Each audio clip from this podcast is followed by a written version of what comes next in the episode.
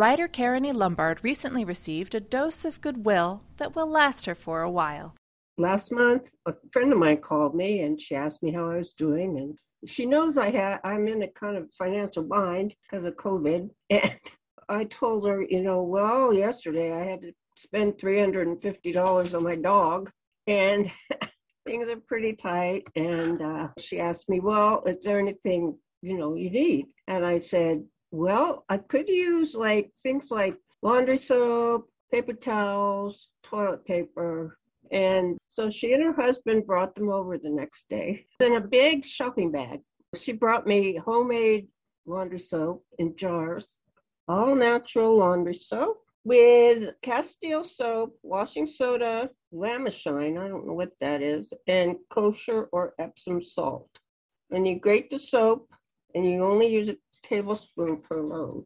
This will go a long way. And a big package of toilet paper and some paper towels, along with an envelope with a gift card for $25 and $100 in cash. So I called her, and thanked her, and she said, Well, I contacted the uh, caring committee at church, the First Unitarian Universalist Church. And so they provided the funds for you. Oh, wow. You know, that touched me so much and uh, helped me out a lot. For more viral kindness, visit kmuw.org. I'm Sarah Jane Crespo.